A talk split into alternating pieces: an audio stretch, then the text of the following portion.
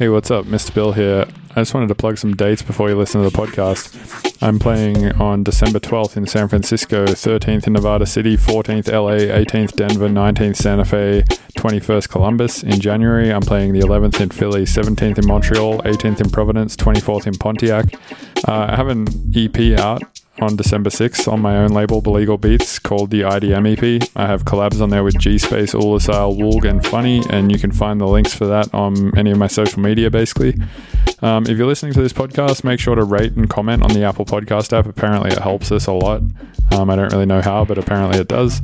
And also, if you go to the show notes for this episode, uh, there's a link to my Discord channel, and you should join it and ask some questions there so I can uh, address those questions in future episodes with future guests.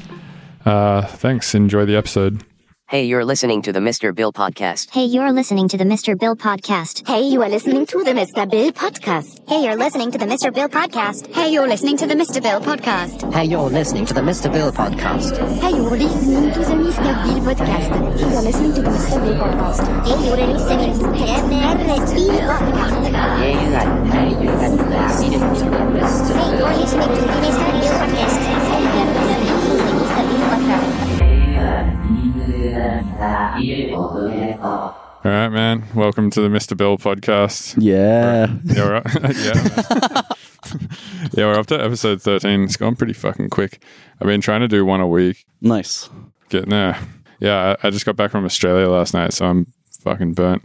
I just had a 12 hour sleep today, actually. Nice. Yeah. Yeah, I had an 18 hour sleep yesterday. It was like fucked up. Or like Dude. two days ago. Long sleeps are sick, to be honest. It was like the trick was waking up like like halfway through it for like a half hour and then going back to sleep and then you're in like a coma. hmm And yeah, I reached like this this new state of like s- superpower sleeping. Do you smoke weed? Oh yeah. Oh, yeah, that, that can help, Yeah, yeah. I think. I don't smoke weed, so it's pretty rare that I do the, the long sleep. Um damn. But when I used to smoke weed, I used to do long ass sleeps all the time. yeah, yeah. Weed is amazing. It's like a sleep anecdote. Yeah, I had to stop smoking it because it started to give me a crazy amount of anxiety. I, I shouldn't even be smoking the shit. Why not? That's just an, another quote I say. My my dad always says that to me. We'll like we'll like finish smoking a bowl and like he'll see me like spacing out and he's like, "Nah, you shouldn't even be smoking the shit." Dude, your dad seems hilarious. yeah. I remember he like wrote you some crazy message about like our collab one day. Yeah.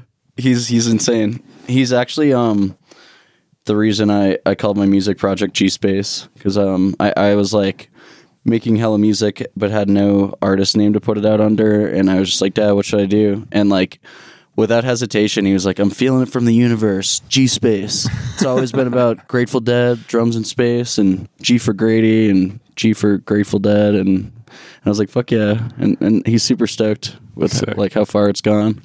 Does he live in Philly as well? No, he's um so he lives in Cape Cod, Massachusetts, and that's where I grew up and spent like most of my life. And like I have family still there and like in Boston area, but um I moved to Philly like in January of last year and like had an apart a couple different apartments until like September. And then I realized I was only there like once a month. And like e- even when I was there I wouldn't even go to my apartment. I just go to like one of my friends houses. And I was like this is dumb to be paying like rent for something I'm never in. And like so so I officially like don't have an apartment in Philly anymore and just brought my stuff back to my my parents house on the Cape. And like cuz like I haven't I hadn't seen them since September. I just saw them for for my first time in 3 months like last week. So I might as well go see them. They're they're chill enough to let me like keep my stuff there and like visit them. So Nice. Yeah. Yeah, I feel the same way about this spot. Like I just paid rent on this place for the entirety of November and was not in here a single day because I was in Australia. I was in Damn. Australia like the whole time. this is amazing though. Like this is like one of the best studios I've been in. So Yeah, it's a nice room. I'm yeah, I'm actually leaving here on January 1st. I'm moving to San Francisco. oh damn, Yeah. why San Fran? Uh, well, like I said, my girlfriend lives out there. Oh, nice. Um, so I'm just going to move out there to be with her, basically. Sick. Yeah, Nice, because long distance relationships are bullshit. Oh yeah, Never quite seems to end. No. Yeah. Yeah. Um. Fuck yeah, man. I'm I'm stoked for our collab to come out. I know, same. That gonna be was so sick. Yeah, it seems to be going well at shows. I never really play the start or the end of it Yeah. because the start of it just seems kind of like real technical, and the end of it is the same. I've been playing the whole thing out. It's Really? like it's hilarious. It's honestly like really cool for my sets too because um the first half is all like IDM and like I, I play like every BPM in my sets anyways, but like I don't know that part is just so um so like different from everything else in my set that like everybody in the crowd is like usually loves it. They're just like so responsive and dancing around and then like I even like danced around with like with my finger pointing arms like the Mr. Bill like Dude, I only- whatever. I did that for like seven shows in a row with Beats Antique, and now it's apparently a thing. Yeah, yeah, I know. I saw it in one of your vlogs on YouTube, and Yeah, but I never like do it. Like, that's so funny. I did it like for a like a week. I did it for about yeah, a week. so it wasn't even like a not a- staple. No, but yeah, um, it's not a staple meme. Yeah, it's so sick though, because like, like I'll just watch people in the crowd, like, and like before the drop happens, like halfway through that like dubsteppy part, like people are just so like. I don't even know. They're like having like an out of body experience. They're just like, "What's going on right now? Like this is so weird." And then all of a sudden it drops, and they're like, "Oh!" ha, ha." I'll do like a flip or something, and it's just like super lit. Oh yeah, we should Yeah. talk about that. Um, flips. That's fucking sweet. Oh yeah. How, yeah, how'd Tricking? You, how'd you? Yeah, tricking. How'd you get into that? So So, so the flip thing comes from a thing you used to do called tricking. Yeah, exactly. Right. So, and I, yeah, and I I'd- still do it. I'm like, I, I need to like condition my body more and like do more yoga if I want to like keep getting like crazier skills because like the level of tricking is just so ridiculous now. But um, in the beginning, like it pretty much started as um like a, a bunch of martial artists that were trying to get creative with their forms. And like it was really big in like the Bay Area and Cali. And like they're just like trying to spice up their forms with either like gy- gymnastic moves or like other um, aerial moves they'd found on like the internet or like honestly the internet is, is how tricking evolved because all these different disciplines and cultures were able to like you're just able to see like some random guy in like a tribe in like the middle of nowhere doing like a raised circle like of all these tricks and like capoeira moves that like normally you wouldn't really ever see those tricks unless you met somebody who like And what, what practiced that or like What's a form? so like I didn't even do martial arts, so I'm, I don't want to butcher it, but it's pretty much like there's martial art um, competitions, and they'll just like all compete, and they and they do like like it's kind of like a gymnastics routine, but it's martial arts. It's like they just showcase their discipline.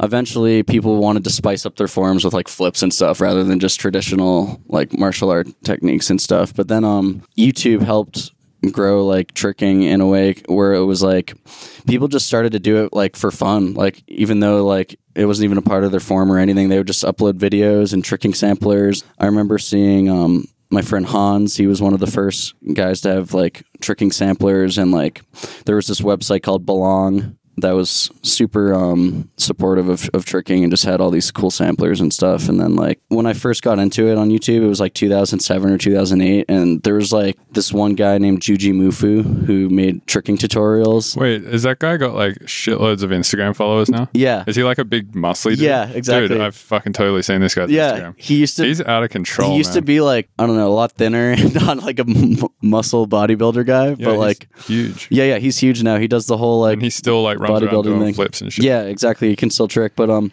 in the beginning, he was like the first tricking tutorials I saw. It was like how to do a backflip, how to do an aerial, how to do a 540 kick, and like I already was doing flips because like I had a trampoline and I would like do backyard wrestling with my friends, try to imitate like professional wrestlers doing flips and stuff, and like it's so ironic that that's like what led me into flips, seeing like professional wrestlers do like backflips off of steel cages onto each other. But I was like. That's dope. I want to learn how to do flips.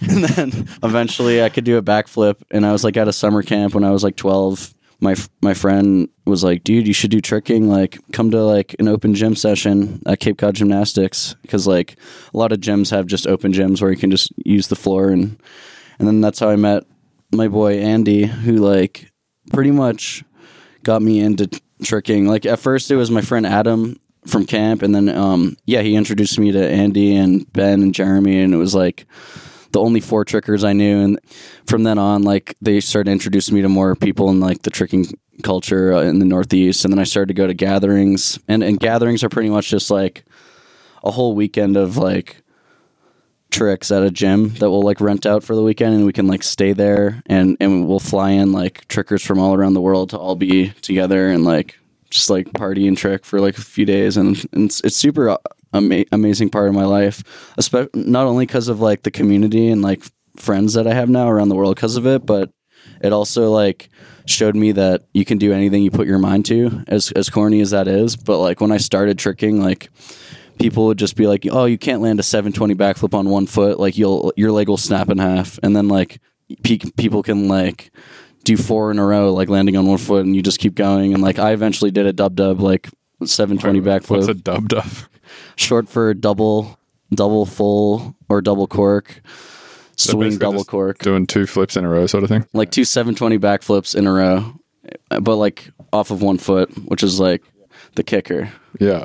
Is it is it at this point now, like when you play a show, almost like a given that you'll do a couple of flips? That's what people expect of me, but it's it's not a given. Like sometimes I'm like either injured or tired or like or there's no room on stage and they're like do a flip and I'm like I'm to like knock the speaker over in the light and like land on my neck and like and Yeah. then the whole show be canceled. Dude, the one you did it uh Infrasound? infrasound? Dude, that was sketchy. That was the sketchiest show of my life. That was like on a table next to a CDJ. There was like a square foot of space. I know. Basically, I had to go like straight up and like come straight back down, or else I would have like gotten seriously hurt. I've actually been told not to do flips too by like promoters. and, Really? Like stuff. Yeah. Like I was like opening. because they don't have insurance for it or whatever. yeah, I was opening for G Jones recently in Portland, and it was so sick. It was me and Ivy Lab and Sayer and G Jones. But anyways, I did like a flip during my set, and then like somebody came up that was running the show, and he was like, "Hey, no more flips, man." And I was like, I was like, "Word." I was like, I was like, I could totally do that. Like, word.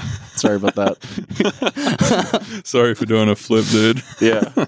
That's fucking crazy. sketchy though sometimes, but but yeah, it's fun. It's just like it's fun to do f- flips and stuff. Like, I, but I also don't like doing it for people. Like, I hate like I'll be at a party and they're like, "Great, great, do a backflip, do a backflip," and I'm like, "No, like." Like it's just it's just so weird. It's like I'm a, like like a puppet for them or, or like a I don't even know show and tell. They're like, look at his backflip, and like the backflip isn't even like that fun for me. Like I I can do a million other like flips, and it's just like it's more fulfilling for them. And then also that's how you get injured when you when people ask you to do stuff that you're not even like feeling it. And then you just like you're not really like focused. And then you get injured. It's happened to like all my friends and shit. And Yeah, right. What What is the most common way to hurt yourself doing a backflip? like maybe coming out a little too early and like hurting your like ankles or something or like I don't know, obviously you could land on your neck and just like end your life. Yeah, but like fucking mental. that you that you'd yeah, you'd have to be so distracted though to like like because your muscle memory usually like to just like get upside down and then just be like, fuck it. yeah. you just like open up and like let gravity like end your life and yeah, it'd be hard, harder to do that. Christ. Yeah. Oh man, yeah, that'd be that would hurt a lot. But yeah, I usually get more hurt just like walking around my house, stubbing my toe or like or just something Dude, stupid. It's I so did that at the start of this year. I stubbed my toe and broke it. No. Yeah, I did. It's tragic. Yeah, it was fucked. I was walking around in a weird shoe for like a few few months. it's so fucked too, because like a, a broken toe, it's like the smallest, like stupidest little thing, but it fucks your life up for a while, Yeah. and you're just like limping, like So it's like a full like shoe like boot thing. Like, yeah, for just a for a toe. Yeah. just for broken toe. And I went to the to the hospital actually because um I was like, oh fuck, I want to make sure there's no like crumbly bits in there or something like that. So Oh, damn. if there is, they can like maybe fix it or I don't know. Yeah. I've never broken a bone before that, so I was like, what do you do? yeah. So I went there, um, and I didn't have medical insurance, and I was here, Oh, like in America, and it was like fucking fifteen hundred bucks, man, just for them to be like, you just got to tape it to the next one. Dude, that's the American healthcare system, man. Yeah, it was fucked. Designed for profit. yeah. so in Australia, um, the the healthcare system there is, I'm pretty sure, mostly just paid for by taxes. Okay. You, you pay huge amounts of tax there when you like just buy alcohol or cigarettes or Yeah. anything like that, because they're mostly people who are filling up the healthcare system anyway, right? As smokers and drinkers. sure. so they just tax the fuck out of those things. Whoa, what's going on over here? I don't know. Oh, somebody is in Discord. I'm getting out of there. Run, run away. I was just apparently hanging out in a in a voice channel on Discord that I didn't even know I was in. They were like listening to this whole thing. yeah, maybe. Actually, I didn't even know. If, no, probably not because I don't think this microphone over here is plugged in. Oh, so. word. Nice. What a time. Yeah, but yeah, so I went to the to the hospital and uh, got told to tape it to the next toe and had to pay a lot of money for that. But in Australia, like a few years ago, I had like a full blown seizure there, and Oh, I had to have like a CAT scan and an MRI, and I had to go to like a neurologist and all all sorts of shit, and I was free, total totally free seizure. Dude, yeah, that would have been an arm and a leg in America. Yeah, there's actually a podcast called An Arm and a Leg. Have you listened to it? no. It's literally about the medical system. in America? Yeah. I'm dead. That's exactly what it's about. No, literally. Do you do you listen to podcasts much? Um, yeah, but like not as much as I should. Like all my friends these days are just like binging podcasts, and I'm like, damn, I should do that. Like when I'm traveling more and like. Yeah, I'm usually like the weird YouTube conspiracy kid and just like go down like rabbit holes. Dude, you should Like- hang out with Squnto. Oh yeah, no, yeah, I love Eric. We wanted to do an anti 5G tour, but I don't think he wants to tour anymore. No, he doesn't want to tour anymore. But like, what's the issue with 5G? So I haven't done any tests, but there's people that um are claiming that th- there there have been tests on like Wi-Fi and like how like what's harmful to like a like a baby or human and there's like they've found levels that are harmful and I think they put like a limit on like what we can what we should do as like but anyways apparently 5G is like 20,000 times more harmful than like the limit that's already been proven. So Right. uh, that's what I've heard. I, I haven't done like the test myself, but like I don't know, it's pretty concerning if that's true. yeah. But who knows? I don't believe anything. I like I just consider everything and like I never shut down things no matter how crazy they sound cuz like I don't know, that's just how you like miss out on what could be the truth cuz like nobody knows anything like we don't even know if we're in a simulation or not. So I'm just like open to everything. So But I, had don't um believe it, everything to the point where I'm like preaching it on people and like with a picket sign. do you know the flashbulb? No. Uh, he was on the podcast like three episodes ago or something, and he thinks we're in a simulation because he and, and one of his points is that um you know like what you know what Planck scale is? Maybe. It's like the smallest thing that we can measure. Oh, okay. Like once you get down into like really measuring like microscopic shit, like smaller than Beyond nano.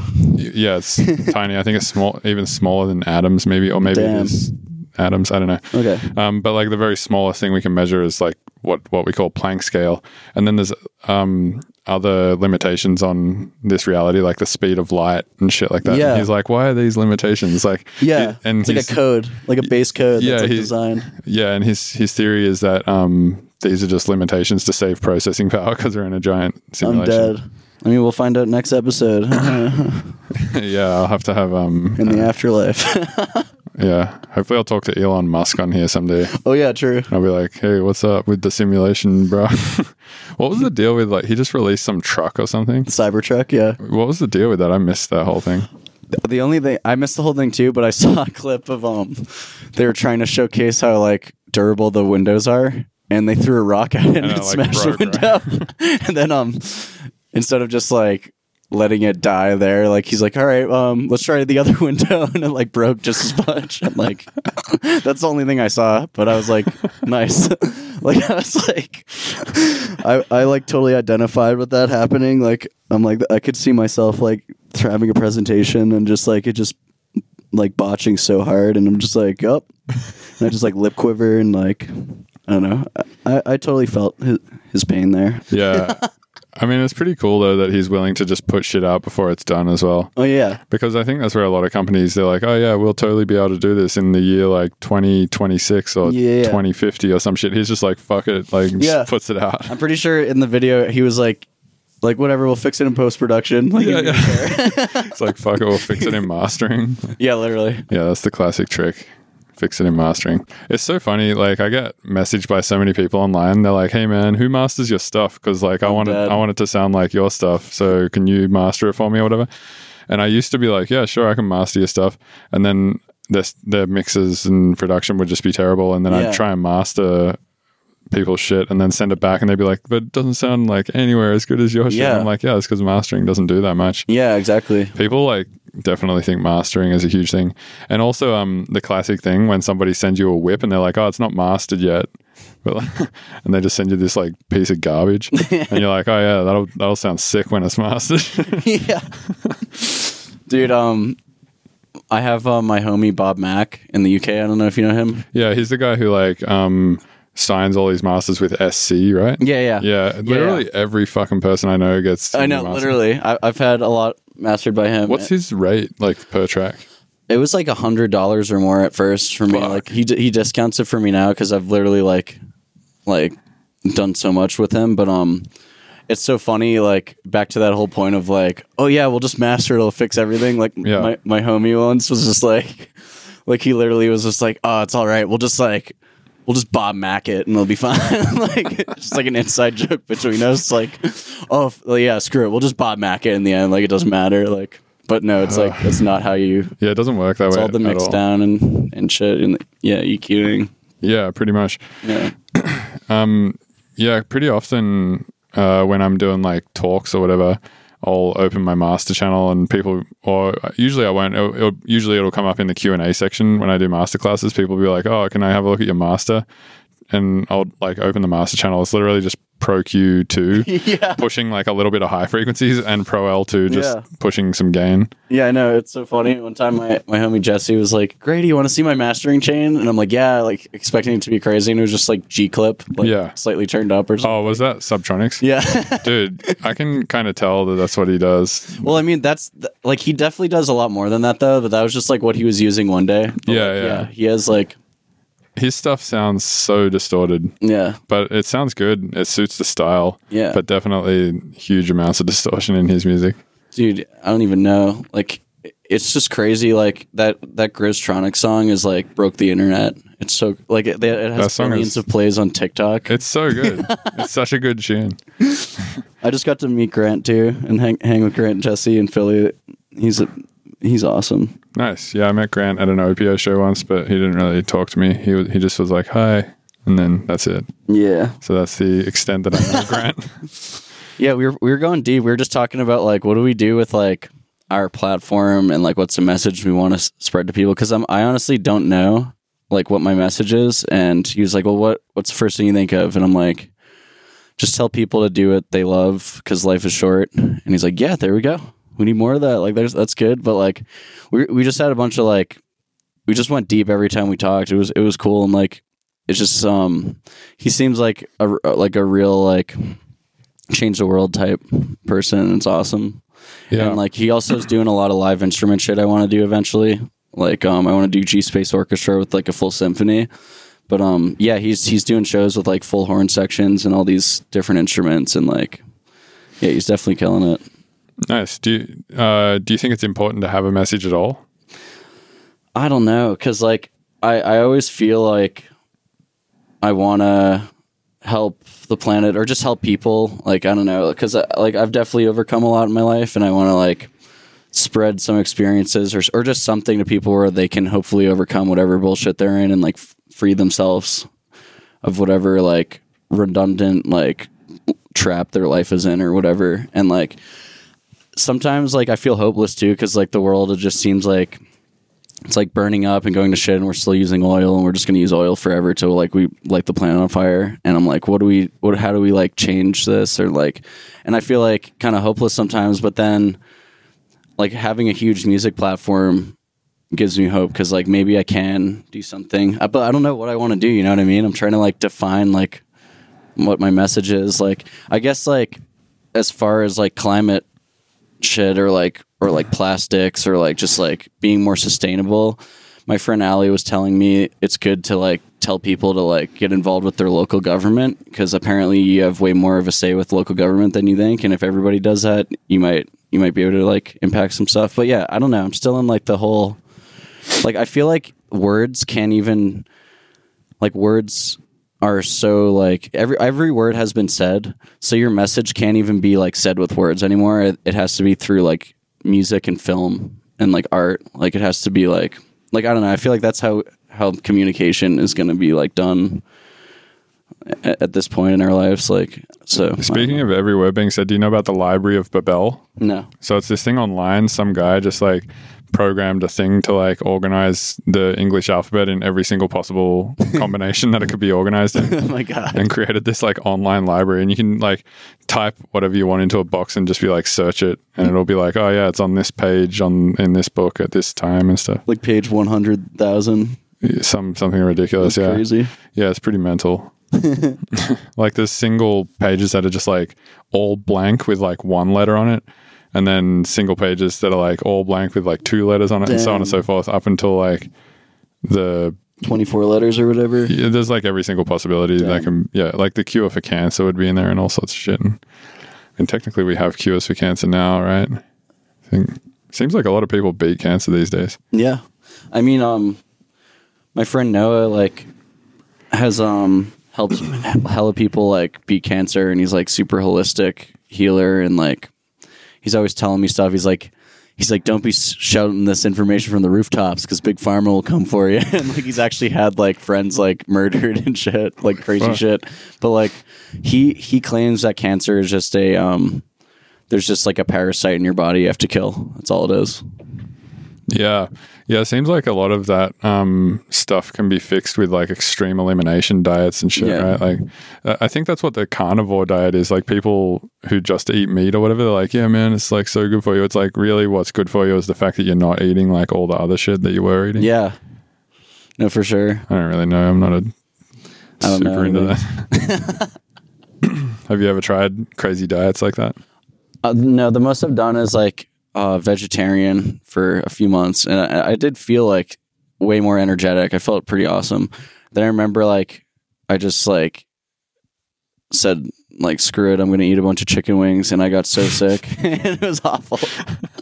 and I was like dropping my sister off for school like the next morning with my dad, and like she's like super embarrassed because like she's she's getting out of the car and like I run out of the car and run to a trash can because I'm gonna like throw up and all of her friends are like who the hell is that kid with you? Like what? He looks like he's like homeless and like sweating to death like throwing up on the s- side of the street. She's like oh yeah that's my brother like You just ate too him, many like- chicken wings. yeah he just she just didn't even know Wait, like, so you ate all these chicken wings in the morning? like no the night before. It was Oh, like for dinner and like the next morning like we were me and my dad were giving my sister a ride to school and like it was just like the worst feeling ever. Like my mouth was starting to water and i just like was like pull over and ran out in front of all of her classmates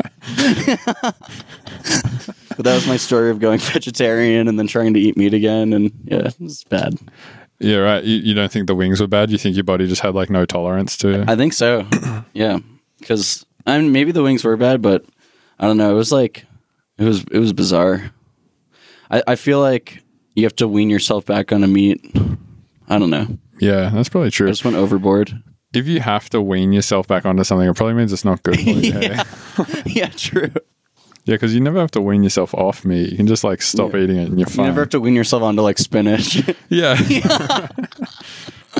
it always like hits perfectly yeah. Spinach is sick, actually. i know like shout out Yheti he has spinach on his rider spinach and blueberries Oh yeah, that is true. I, I do i think i'm this. gonna change my rider to that too he's like Yeah, right. What's your current rider? Um, it's like it used to be wine and goldfish. Uh, like what? Yeah. I don't know what was going on there. And then um, I took wine off and replaced it with like yerba mate and kombucha because I'm like I don't want to drink a bottle of wine every show. Mm-hmm. And then I have like a veggie tray and like hummus, but um. I don't know. I, I want spinach and blueberries. It's yeah, wine's a weird one. I never really see people with wine on their rider. yeah, it's bizarre. I'd always get the bottle too, and they wouldn't have the bottle opener. So I just Oh, like fuck. Be like the weird kid with the bottle and like asking the bar for like a bottle opener, and then like they're like, "Why do you have that in here?" Like borderline, like almost get thrown out of my own show. Yeah, fuck. Yeah, it's weird that you can have a bottle of tequila, but having a bottle of wine in a venue is weird. I know. Wine's not big in America, is it? Uh, Doesn't seem like I don't it. know. I guess I like red wine, but yeah, I know it is weird. People give me weird looks when I'm like drink drinking red wine. They're like, "What the hell's wrong with you?" So my buddy from Electricado, Ryan, his dad is like a crazy lawyer, and he's just has like I don't know, he's super into wine and shit. And I went to his house once and drank like four bottles of wine with him after already drinking like six beers. Oh no. And I was so fucking drunk, I ended up spewing like just red vomit all oh. through Oh. his like really nice house. and ever since then, I've never been able to drink wine again. Yeah, that'll do it. Yeah. That's like scarring. Hmm. Yeah, that shit can happen with foods too. Like I had a friend Yeah. who said he ate too many eggs one day and then started just vomiting crazily off Oh, all these eggs, and now he just can't eat eggs. Yeah. I feel like that's probably what I did with weed, to be honest, because I was smoking like seven grams of weed a day for like years. It's not even human. No, yeah, it was pretty fucked. Shouldn't even be smoking the shit. No, not not at that point. And Dude, then, um some people like commented on my tweet about our podcast. oh yeah, we have like a thread worth of shit to talk about. though. Yeah, let's see. All right, let's start tackling that. It's gonna be a shit show. Yeah. Uh, while you find that, do you have any things like uh, like that where you've just overdone it in one instance and then you just can't access that shit anymore, like Yeah. Um with foods or alcohol? yeah. I mean I'm I'm trying to think like at one point I used to love like Newman's Mango Tango. And I I What s- is that? It's like you know Paul Newman, he has like his own like juice company. Yeah. But um he had this mango drink. Doesn't it? Doesn't he also do like salad dressings? Yeah. Yeah, he's just like doing it all. Fuck yeah! It's, it's not even human. I don't even know if he's still alive. If he's not RIP, but he might be still kicking it. But yeah. Anyways, I, I was mixing like his mango drink with with vodka for some reason, like a bunch one summer, and like then I, I couldn't even drink the mango drink at one point without tasting vodka. Like it Holy just like fuck. screwed with my like my my taste buds. It was it was horrific. But um but yeah. So let's see. Somebody wanted us to talk about CERN. Do you know about the CERN collider? The CERN collider? You mean like the Large Hadron Collider? Yeah.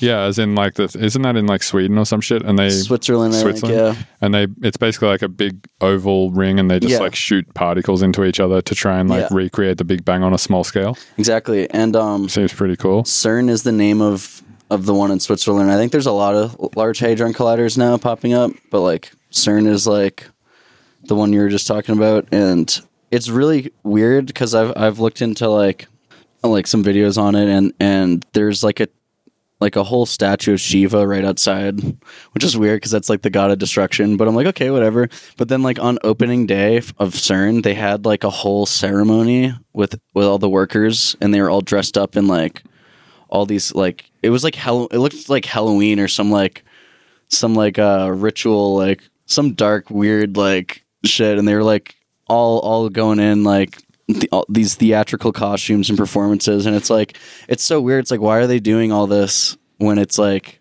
supposedly really like science science based like not like some crazy like pagan like worship based like thing. I don't know. So so who knows? But a lot of Maybe it was just to fuck with conspiracy theorists. yeah, like literally. honestly, if I ran some shit like that, I would 100% do that just to fuck with conspiracy theorists. I know. Same. And I feel like sciencey people uh, Uh, are like that's totally their sense of humor too. They're Yeah, like, yeah. yeah. fuck it. Like we know what's up. These other people are fucking idiots. Yeah, Let's just fuck with them even more. Exactly. Yeah.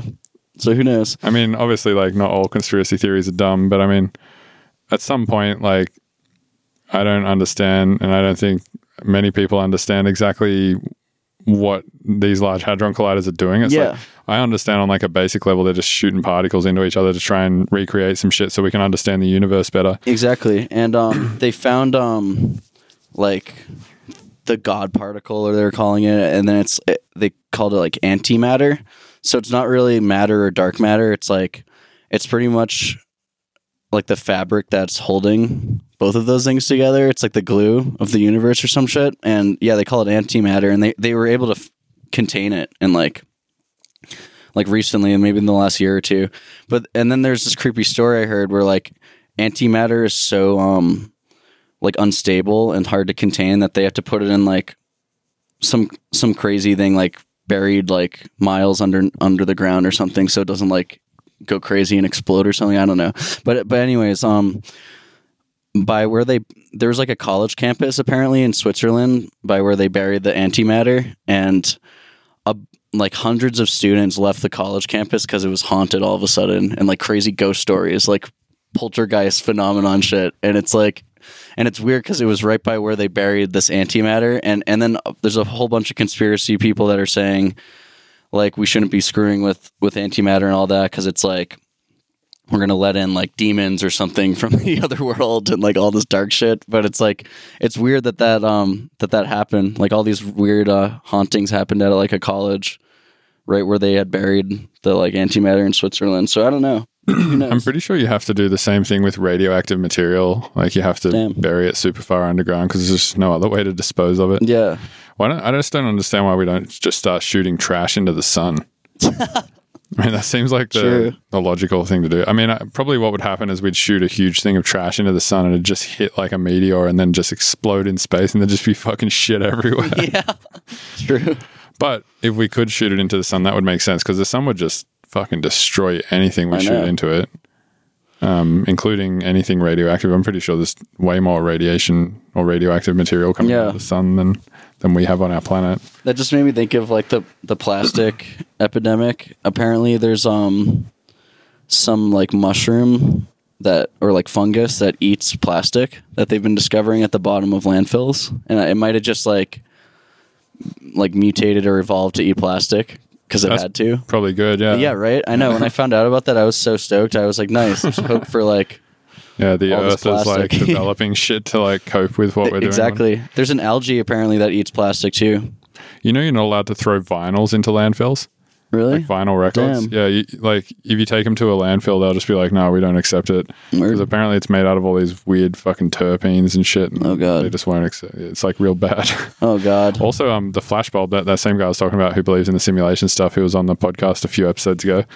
He did a video on YouTube about how bad vinyl is, and he got an air quality meter, and he put it next to a vinyl player whilst the vinyl was playing on it, and it started beeping, basically saying that air was unsafe to breathe. Oh my Like, God. Just in the general vicinity of a vinyl God player. damn it! Because like I, I love vinyls, and I wanted to make like a vinyl for my music, and now So I have to you- rethink everything. Well, if you do it, there's I think companies that do it with like Sustainable shit. decent materials. Nice. Yeah. But the the way that vinyls have been made in general, um, like historically, is apparently real bad. Yeah, that's actually not surprising. uh, now that I think about it. Yeah. So I wonder if this fungus would eat vinyl. True. Just try and feed it some Led Zeppelin records or Yeah, something. literally. what a time! Yep. All right. What else have we got on the thread? All right, so moving on from CERN. God. Oh, oh, real quick about CERN. That's why um, me and Dirt Monkey and Simba made a song called Particle Collider, Oh, nice. and like Yeah. Uh, Dirt Monkey lives real close to here. Yeah, yeah, yeah. I actually just had Thanksgiving with him and his wife and kid. It was so awesome. Sick. It was a feel good family vibe. Oh, yeah. All right, let's see. Um, somebody wants us to talk about psilocybin. Psilocybin. Oh, yeah. Cool. I actually was on mushrooms uh, about 48 hours ago. Oh, nice. Yeah. So that was recent. It was a good time. I um so it was it was at my show in Sydney. Um I have a friend there who just had a bunch. Oh, nice. He gave me some and I took some after I played. And then I was hanging out with just a bunch of friends and they were hungry and wanted to go eat some food and we went to this place called Bangkok which was basically a uh, a Thai restaurant or something like that. But it was at Sydney which is a a, a city of a mil- uh, 6 million people yeah. or something like that at like three o'clock in, in the morning on a Saturday evening or Sunday morning, whatever you want to count it as. So this place was just fucking packed, man, densely of people. And I was just, I lost my shit like so hard in hysterics for Oh, about God. like 30 minutes at this, at this place. Yeah, just I like was, overstimulation. I was just like, Yeah. what is going on? It was fucking so funny. Oh my god. Yeah, psilocybin's good. I, I would say it's probably my, my favorite drug. Yeah. I wouldn't even class it as a drug. I know. honest. It, no, it's crazy too. Um, the, like I guess magic mushroom spores can survive in sub-zero climate climates, which is outer space temperatures, implying I guess that they came from outer space or some shit on like Oh. a meteor or something, or who knows? Yeah, I mean mushrooms are they're kind of like the most amazing thing. Under the ground, according to Paul Stamets, it's just a giant network of mushrooms that literally just connect the entire planet. It's like the veins of the fucking planet. Damn. Basically, it's just mushrooms everywhere. Yeah, that shit's crazy. It's like, just feels like information. It's like the, it's like you're tapping into like some internet or something of Yeah, information. that is what it seems like. Yeah. Yeah. it seems like it's got a lot more depth to it than most Yeah. other drug experiences I've ever had. Which is cool because if let's say they do colonize other planets and go through space like that, like there's other potential beings like having experiences and like we're picking up on like what what they've thought about maybe or like I don't know, just like this like huge like network of information I feel like you have access to. It's like it's like you're a flash drive and just gets plugged into like like a computer that has like Yeah. everything. Do you do you take mushrooms regularly or No, um, I remember like the first time I did them was I did like a like an eighth or like maybe it, it was probably more honestly because it was like my friend grew them and I don't think he like weighed them out and he just gave me like a handful of like a bunch of mushrooms and like it- this is actually kind of a funny story. So it was at a tricking gathering. So we're at the gym and my friend Eric is like, Grady, like we, we have mushrooms. This is what we've always wanted because we've always talked about like tripping together. And I'm like, okay, word. I'm like, I'm gonna go get my shoes. We should leave the gym though, and go to like the house and like not do them at the gathering. you're like, all right, you've got mushrooms. Yeah, I'm gonna go I'm get like- my shoes. yeah, yeah, yeah, I'm gonna go get my shoes on, and, like pack my shit so we can like leave and like go to like a stable like house and like trip whatever. Not at a, a tricking gathering, like in a gym gymnastic facility with like staff working in and shit. And like so so. Anyways, I get my shoes on. I like I'm like, where's Eric? I'm like, all my friends are like, oh, I don't know. He's I think he's tricking. So I like go out and he's like tricking on the floor and and I'm like dude, um, I'm like, are you ready? He's like, oh, he's like, oh, I already ate them, and I'm like, we need to go right now then, like, before like it, it like is too late, and he's like, he's like, let's just stay. He's like. He's like John doesn't want us to leave the gym anyways. We should be at the gathering with everyone. Like we shouldn't leave. Like this is this is good. And I'm like, I'm like no, like this is not good. But like shit, like I have to eat them now because like I don't want to like we were supposed to trip together for our first time. So whatever. So so I eat them all, and it's like they're really fresh still too because he had my friend who grew them. I just picked them and stuff. So um, about an hour goes by or so, and like it's so funny. Like everyone was like, so many trickers smoke weed, so it's like constant kids just going out to smoke in their car and coming back in like just reeking, like with their eyes red, and like the the people that own the gym are like, Jesus Christ, this is the last tricking gathering we'll ever have, like for sure.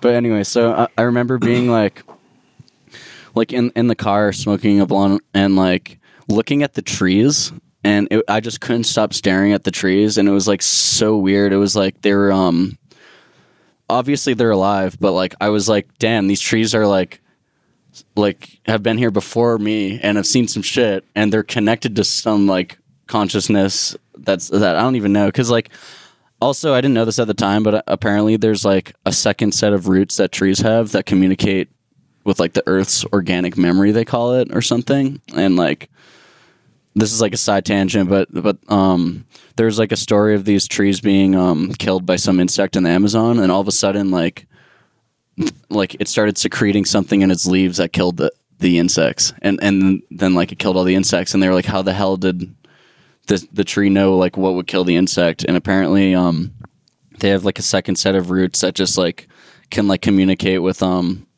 with the earth apparently everything that like decomposes and like falls into the earth all like is accessible. It's like the ear- earth's organic memory or something and, and all these trees communicate through it and like it's like crazy shit. It pretty much googled how am i gonna like kill this this insect and then like figured it out and then like secreted that the thing. But like i don't even know. That that also could not be a true story but like I, I don't have any friggin' articles to back that up but but yeah look into it. But anyways so I remember looking at the trees and I'm like tripping and I'm like, what what the hell? They're like alive and like looking at me and they're aware of me and this is so weird and like w- whatever. And then like I start, I, I walk back into the gym and like my friend Eric is is also really starting to trip. I could just tell he's just like staring and looking so scared and like alone and concerned.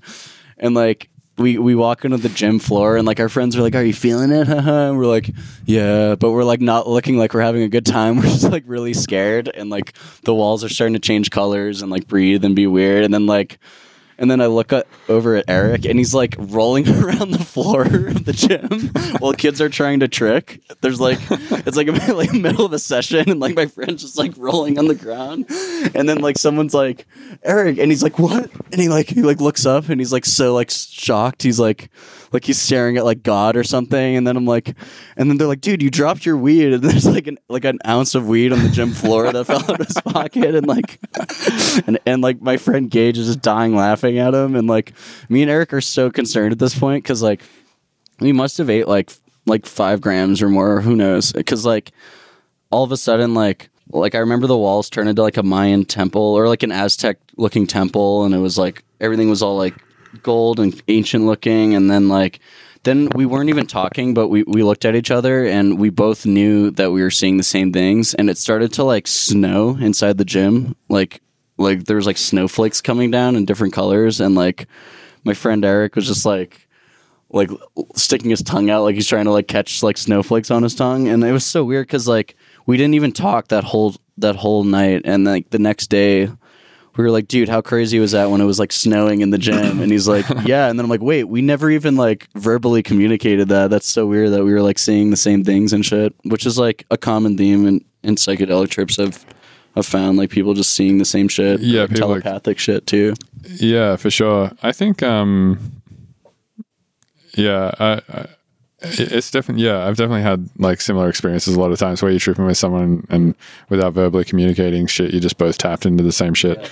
But it's kind of weird because I don't believe in like, you know, that kind of sh- shit that much. Like, you know, because the only thing that would explain that is if like those kind of things were actually already present in existence and you're, you're just accessing them through yeah psychedelics, right? exactly Which yeah. I don't necessarily believe, but like, what else could be the case? I know. It's kind of like thoughts. Like thoughts are like I don't even think we're, we like think our own thoughts. It's just like a radio signal that we like tap into or something. Well, that's a Yeah. yeah. Actually, I'm pretty sure science doesn't know yet how thoughts occur. yeah. Like, I think Sam Harris has talked about that a bit because he's a, a neuro, neurologist or new, Yeah. whatever you call it, neuroscientist or something like that. Yeah. And he's talked a bunch about um, fMRI and well, his big thing is like how we don't have free will. Um, he thinks, Interesting. and he's done a bunch of fMRI tests, or someone who he references has done a bunch of fMRI tests where like they, they can basically see that if they give you a choice between things, that you've made the choice like a solid 10 seconds before you actually consciously make it. Yeah, I, have heard of that. Damn. It's trippy. So at, at which point, like when the the thought occurs for you to be like, I've chosen this one, it's not really even your choice at that point. Yeah. It's like the choice was already made a long time ago. Exactly. And they think that that choice uh, um, occurs like even further back than 10 seconds. That's just as far as they can measure it. Oh, whatever. true. Yeah. Yeah. It's so weird. We're all just like little like vehicles the universe is using or something. Like there's a grander like I don't know, like mathematical equation happening. Yeah. So psilocybin, that's a fun thing. Yeah. Um, definitely cool stuff. Yeah. What else is in this thread here? Yeah, let's see. But yeah, psilocybin. If you're gonna microdose, microdose psilocybin. You heard it from me. Yeah. Yeah. yeah. Microdosing's great. Somebody said parallel universes. Okay. I don't really have many thoughts on that stuff. yeah, it's like it's hard to like ever prove anything, but like I don't know, like each. Do you know about the Mandela effect? I do, yeah. That it's, one's so um, weird. is that where uh, sort of two groups of people think that like different things happen? Yeah. Like, Like, do you remember the Berenstein Bears? Yeah, and then people think it was spelled S T E I N, and other That's what I remember. S T E I N. Yeah, but I mean that kind of shit is just like Human brain errors. yeah, and I, and I and I think a lot of people could just make that that same mistake like Yeah. really easily. I don't think that's necessarily yeah. proof of like a secondary universe. It's so funny, like how how like many there are, and like you know, like that Forrest Gump um line, like the life, like what what do you remember him saying that like quote about chocolates? uh, life is like a box of chocolates. You never know what you're gonna get. Yeah. Apparently, he never said life is like he said life was like a box of chocolates. You never know what you're gonna get, which doesn't really make sense. that doesn't make sense. I know, but like you can't find it, it in the movie anymore or anywhere online. And there's so many weird things like that where like it's bizarre. Even like Darth Vader, he never said like Luke, I am your father. He said no, I am your father, which is weird. But whatever. Maybe we're all misremembering everything and just butchering it. But but like there's so many people that are like Well, that movie with um, was it a movie with Shaq called Kazam? yeah. And then a lot of people think it was like a movie with Will Smith called Shazam or some yeah, shit. yeah. yeah, there's so much weird shit. it's so dumb. Yeah. But like no, like it's actually screwed with me and my friends so much. So like some of my friends have honestly like like been like scared of it. They're like, no, like that's not real. Like So the the thought is that like we got to a point and then like universes diverged and we're living Yeah. in the one where Forrest Gump said life was Yeah, like a box of chocolates instead of the original one we were born in or whatever. And then what's funny is back to CERN, people correlate the Mandela effect to when CERN first turned on. That's such fucking bullshit. I know. like the first time we like smashed the particles together or like found antimatter, we we like screwed up our whole like timeline and like shifted into a different one or something. Like there's so many f- funny theories on that, but Yeah, that's a pretty insanely out there Dude. theory. I wish wish my dad was here because me and my dad like go so deep into YouTube conspiracy holes and just die laughing at everything, and like we get so stoned and just watch like like Woodward TV is actually a really good one. If you guys are out there trying to find a cool YouTube channel that just goes so so deep, What's it called? Woodward TV. yeah, Woodward TV. All right. But like, yeah, out. he does a good job. He like he does his best to like to like credit like sources and things, but like he also goes completely overboard. But like it's just so funny. I just I just love like considering everything though, like because I don't believe anything no matter what. But like yeah, it's just it's just super fun to consider everything. Because sometimes you'll like you'll just come up with your own theories and connect dots in your head that are just like I don't know, just fun, just whatever. Yeah, I think it's definitely good to be open to everything. Yeah. Yeah, as soon as you start being like, no, that's definitely not possible, and Yeah. like that's kind of when you get stuck into your ways Yeah. of thinking that might be dangerous or just limiting. I know, and it's sad because a lot of people are um are like programmed eh, by either like their family or the news or their school or whatever, which is all all fine. I'm not saying there's anything wrong with that, but it's to the point where their whole identity is like vested in these beliefs that may or may not be true, and like. And they can't even open their mind enough to like consider a new perspective, or, or and I just feel bad for them because they're like, like I'm always like, okay, like prove me, like give me a new perspective, show like show me something new. Like I'm always about like hearing uh, new perspectives because I don't know anything in the end, and like that's like step one. I feel like is just being like okay with like not knowing anything. Well, part of it, yeah, is because people build their identity around shit, right? Like, Yeah. people are like, I believe this, and therefore I'll like use that information to behave this way about things or whatever. But then, like, once say that piece of information gets destroyed, it kind of like fucks with Yeah. their ability to be themselves. and then they're like, well, collapses. yeah, exactly. which is you know what sometimes that has to happen it's like that's another like a quick way to do that is like if you've never done psychedelics just do psychedelics and like just like, fu- yeah. I don't, I don't want to like tell anyone to do psychedelics though. I don't. i think, know same I don't think psychedelics are for everyone. they're not for sure Yeah, because a lot of people, especially people with like um, who are predisposed to like mental health Oh, illnesses. dude, and yeah, I have, like I have a lot of friends like that who, unf- unfortunately, like, the like it affects their um, their like touring and stuff. It, it's like if the, if they're just not sleeping right or like partying, like the like all their like mental problems will like come up and like bite them in the ass and like just fuck their shit up. And it's super sad. Yeah, or um, you know, some I've had some friends who smoked weed like twice, and it just like sent them into a full psychosis, Damn. and they had to like go to mental health hospitals and shit like that. Yeah, it's crazy, man. Yeah. Yeah, it's, it's crazy. Like just something like weed can do that. Yeah. because the brain is fucking weird, and like I know. it's basically just a bunch of chemicals and shit like that. I And know. Literally everything that happens in your body is like related to just like chemicals being different in your brain. yeah. Like for instance, um, like Viagra, for instance, it just like changes some chemicals in your brain to like make your blood vessels open up, and then your dick gets hard. it's like literally everything related to your body in any way is just all brain related. so and- bizarre. And for some people, I think like the balance is just set up in such a way that they you know can smoke weed Yeah. one, one time or whatever, and then it just like unbalances some shit and makes them constantly see ghosts or something. Yeah, no, for real. And like what's weird is like what we're seeing and sensing is just all electrical signals being interpreted and like I don't know, like I had like this trippy um experience once where I was I was actually smoking DMT with my friend and like he said like the trippiest thing to me. Like right as we started to trip, we were like just smoking it in a joint too, so it was kind of like like more mild. It's not like full like like leave your body to like some other dimension, but like but no, things were totally like transforming around us. And then he just goes, Grady, you see, this stuff's happening all the time. we just can't we just can't see it. Like it's like people need to get rid of the stigma that drugs make you hallucinate. No, you're just seeing energy that's always there and like your brain filters out. And then it, it made me like think about um maybe the first organisms with eyes and stuff were seeing crazy ass kaleidoscope light like shit, you know what I mean? and they just like quickly realize it's not that useful to see Yeah. that all the time Yeah. because they need to like face with survive. so like natural like selection and survival of the fittest like eventually got our eyesight to where it is today. Right. And it's like very blocky, three dimensional, Yeah, like, yeah, yeah. stable. But like when you do shrooms or acid or DMT, you start to see like the actual energy for what it is. yeah that seems legit I think yeah. uh, cool yeah what else is in in Oh this yeah, let's thread see. There's like some producer ones. oh yeah we can talk about Analog some- synthesis. fuck that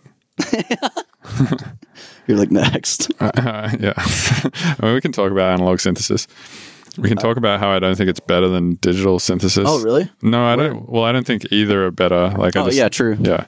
I think like digital synthesis is maybe more precise, and you can like get values exact. You know, like Mm-hmm. you could have like a sync value to be exactly half of like an FM value or something, and like create some weird like binaural shit by modulating those values just by a tiny bit, which is almost impossible to do in the analog world. Yeah.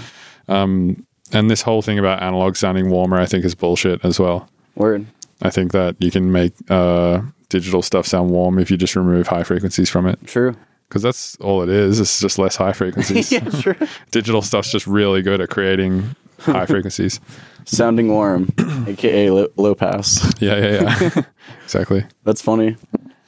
That's about all I have to say on analog synthesis. Nice. No, that's dope. No, because like I always hear that too. Like that's Yeah. actually um why I love um or like why I trust Bob too is because he has a lot of analog gear Mm-hmm. for mastering at least, which is like different than synthesis, but but still like I always hear that argument like you'll never get the same warm sound through digital that you will with analog. You can totally do Okay, it. Yeah. I mean, the fact that you can like put stuff through analog equipment and then record it back into your DAW and then it can exist inside your DAW as a wave file, which means just like ones and zeros, right? Yeah. The fact that it can exist in that environment true. means it's recreatable in that environment. It's like I'm dead. it literally just got recorded to be created into that environment. I'm so dead. Um, but the thing I like about analog synthesis is it makes you think differently about synthesis. Like, for instance, um, like plugging a clock into like a uh, like an oscillator's pitch input or something like that. Super easy to do in, on an analog synth, and something you'd probably never think to do in digital because it's almost not possible. Yeah. But like, so so in that sense, it's kind of cool. It allows you to think about doing shit that you wouldn't think to do in digital, Yeah. and then also the fact that it's not perfect. Like it's never perfectly in tune and stuff like that. It's always like a little bit out, and it always drifts. It's in- cool. Yeah. So it kind of has that kind of like VHS weird broken type sound to it, That's very true. which I kind of like. It's, yeah, it sounds, I actually don't have any analog synths, and I, I want to get some hardware. Yeah, it sounds kind of nostalgic or something. Yeah, Yeah. What else is in this thread? piano and bass music, and how that came to be, Piano and bass music. and how that came to be. Oh, like mean, well, like- you have piano in your music. yeah, yeah, Yeah, so I guess you could talk about um, how you got into doing piano yeah, stuff. yeah. So, um, that's pretty um interesting because, like, all credit goes to my my mom and dad. They always had like keyboards and like my house uh, when I was growing up, and I don't even I don't even know if the first like keyboard I played was was like I, apparently I was like still crawling. My my mom and dad said, and like we were at a family party, and I was just tapping on a little like keyboard, and one of our family members was like, "He's not just tapping those keys. Like he has like in like intuition there. Like he's making music. Like get, get him a keyboard." So like they um they always just got me keyboards and stuff, but um and I was just like this weird bored kid like throughout the years playing on keys. But I remember like I had a breakthrough when I was like four or five. I don't, I don't really know how old I was, but um my older cousin Sadie was with me and and we were just like messing around the keyboard and she did like a three note riff that was like sounded like the Mission Impossible theme. It was just like dun, dun, dun. and she was like, "Oh, whoa, that was cool." And I'm like, "Nice." And then like I still remember that that riff and like I use it sometimes, but like that was like the first like like kind of riff I had. And then from then on I just started to like find more riffs that sound cool and then I just had like a whole like arsenal of riffs in my head that like either like three note patterns, five note patterns, six note whatever or like combinations of them. And um yeah, over the years I just started to kind of just I don't know, come up with as many riffs as I could and like improvise. And then I found out you can do them in different keys, and I didn't even know the names of the keys or the scales or anything, but I just knew um like the spacing between the notes would be you could do the same riffs from different starting points, and I was starting to figure that out. And then um like they tr- my parents tried to put me in lessons when I was like 12, but um I just was like super ADHD or whatever, and like that my professors like couldn't even teach me. I'd just be like doing my own thing, and they're like, they're like, you know what? I'm just gonna let you play. just get out of your system. Just go like they're just over it. I would just like do my own thing. I hated reading music and like all that, and then like, and then it was dope. Like my um my dad and mom like let me quit because they were like, damn, this is gonna like kill his like passion for piano if, if like he's if he's miserable reading like sheet music and like they let me quit and it was dope and I just kept doing my thing and I, I think when I was like 10 or 11 i had um like uh, this was i think before even lessons i had a keyboard that could could record like five layers and it had drum tracks and like actual like drum kits so each note was like a kick and a snare and i could like i could build my own drum loops from scratch and then record like 600 like like I had 600 different instruments to choose from. It was one of those old Yamahas, you know what I mean? They have like choirs, synths on them, like piano, guitars, and I and I would just start making beats that way. And that's like how I got into making beats was like on an old school Yamaha. And like I read the owner's manual as like a 10 year old. Like I don't even read owner's manuals anymore as like 25 year old. Yeah, I don't do that either. At this And like point. I was like so like motivated as a kid. I have no idea why. And like I'm so happy because like I made so many beats on those on that keyboard, and and you'd have to re-record over them because it could only save five beats. So I, I probably made my best work when I was like ten, probably, and I'll never hear it again. But um, it was it was so like, eventually I was like, damn, I want to be able to record this to like and save my beats. And like, can we plug this into the computer, mom? And she was like, I don't know. And she like for Christmas got me like a MIDI cable, which is like different, but like that's like that you couldn't record like or save your beats with the MIDI cable to your computer. But and I didn't know that either, but like I plugged it in and then started to use it to control like GarageBand. I was just like, oh, whatever, I'll just make beats in GarageBand and use my keyboard to control it. And then started writing beats there and shit. And then like, Wait, you could just plug a MIDI cable straight into your Mac. well, well like from the keyboard. All right. Yeah, yeah, yeah. But um, yeah, just like plug my Yamaha into the, the Mac with the MIDI and like started to use GarageBand and like, and then eventually like she got me Logic, which was dope. Like my mom's the shit. She just like pretty much went out on like one Christmas Eve or something and like to an Apple store or something. It was just like, yeah, my son uses GarageBand, and they're like, get him Logic, and and I was like, nice. Did you ever use um, Logic when it was made by eMagic? No, the first time I got it was like Logic 8 Express, and mm. I think it was already an Apple thing. Right. Yeah. Oh, I didn't even know Apple like So- start Logic. No, the Damn. before version, I think five or six, they didn't own it. It was owned by a company called eMagic, Damn. and it was fucking so bad. Like I, I, I, I tried to use it. So when I first started getting into DAWs, I tried a bunch. Like I tried FL, and then I tried. I was using GarageBand for a while also. And then I tried Logic, the eMagic version, which was version five, and then I tried like Cubase and Nice. all sorts of shit. Yeah. And yeah, uh, I think the Logic 5 was the only one where I was like, I can't even fucking make this DAW make any sound. I'm dead. it was so badly set up, and the user interface was such a piece of shit. That Yeah. was just impossible. I thought you were gonna be like it was amazing before Mm, Apple no. bought it, but no, the opposite. yeah, I mean, it's, yeah, no, yeah, definitely the opposite thing. But yeah, I got um. So back to the piano and bass music and how that came to be. I guess like at that point, I was trying to make like hip hop beats. I guess like I was super inspired by like like that song A Milli just came out by Lil Wayne, A Milli, Amelia, and then like the 808 hits, and, and I was just like, oh, like I never heard like a thick like sub 808 like that like ever, and I was just like pushing my like iPod headphones into my my head and just like distorting it and like losing my shit off of like sub bass, and I don't even know why. And then um, I started to like I don't know, just try to recreate that that stuff, and then like a year later or so, I like heard my first like bass wobbles and stuff, and it was it was literally that Mount Eden song that's like Sierra hmm. Leone. It was in some skate video because like I, I just love skateboarding. I was watching a skate clip and like I remember like in one clip he's like just doing a line and like as he does a kickflip like this bass wobble went and it literally made me feel like I was like high or something. It was so weird. Like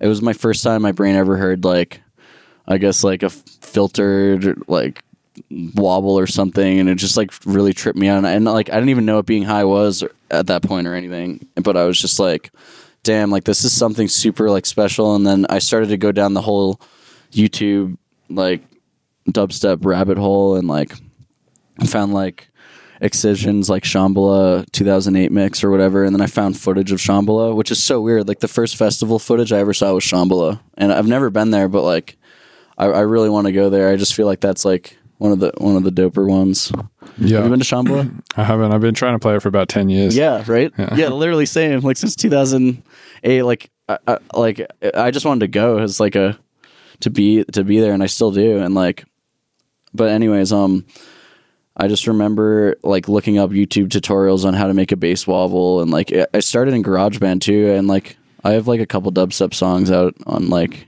iTunes from GarageBand and shit when I was 13 but um yeah then then I used Logic and the ES2 synth in Logic is like how I've made every wub in my life like to this day like I still use it for a You bunch still of shit. use Logic? So yes, but I've this year I've started to use Ableton as well, and like I'll always use Logic. I think because a lot of my signature sound designs in there, and like and then I love their instruments, like all their MIDI orchestra shit is like amazing. And um, I'm sure you can get those packs in, in Ableton too, but but I don't know. The like I have like the whole extended Logic suite, and like it's it's ridiculous how like clean all the instruments are on as MIDI settings and the velocities and dynamics. So like I'll always love it for that, but like Ableton is just like like a like a fun toy in comparison. It's just like so like that's how like Tie Kai was explaining it one day. Like Logic is more like traditional like producer DAW, but Ableton's more of like like a toy where it's just like it's almost meant for the kind of music we're making and stuff. It just seems like anything's possible and you can write everything to anything like way easier than in Logic and like That's why I've always liked Ableton. It's just Yeah. kind of like everything is given to you on a silver platter, and you can just fucking fuck It's it, so which is like great for being creative, right? yeah, yeah, literally. It's and I love it. I I first got it for um grain delay Oh, yeah. and um what else? Like I, I love erosion and stuff, but like there's this video called The Sap Secrets of the Pharaohs on YouTube that Dr. Derg made and it was like um Dr. Derg is one of my favorite beat producers. R- RIP to him, but um he literally like never used well, I mean, he used synths, but like most of his sound design was just resampling audio with like grain delay and phasers and frequency shifters and like and just like re- bouncing it then dragging it back in and doing the same thing again and like and um that was like the first reason I got Ableton. And then also you can like put grain delay on like snares and get like those like EPROMy like Right. ploppy snares and shit. And then like and then now i'm just using it a lot more t- especially collabing with people like that that helped me a lot too because like just like working with someone that knows ableton better than me they'll just be like no what are you doing and it's just like just do this like you idiot and i'm just like oh nice i'm like so like yeah me and me and Esseks like wrote our whole tune in like a day or two in ableton and that was like a huge breakthrough for me and then i just did another one with my homies towers and hideaway and like yeah, I love Ableton now. I still need to get like 10, like the suite. I have like a standard version on my laptop, but yeah, I'm going to get the full thing. It's so sick. Fuck yeah, dude. Oh, good, a- good a time. answer. Yeah. well, cool. That's like an hour or more of podcast. It's probably good. All right, word. But yeah, thanks for coming on, man. Yeah, Appreciate of course. Thanks for having me. Of course, yeah. Cheers. What a time. Thank you for listening to the Mr. Bill Podcast. Thank you for listening to the Mr. Bean podcast. Thank you for listening to the Mr. Bill Podcast.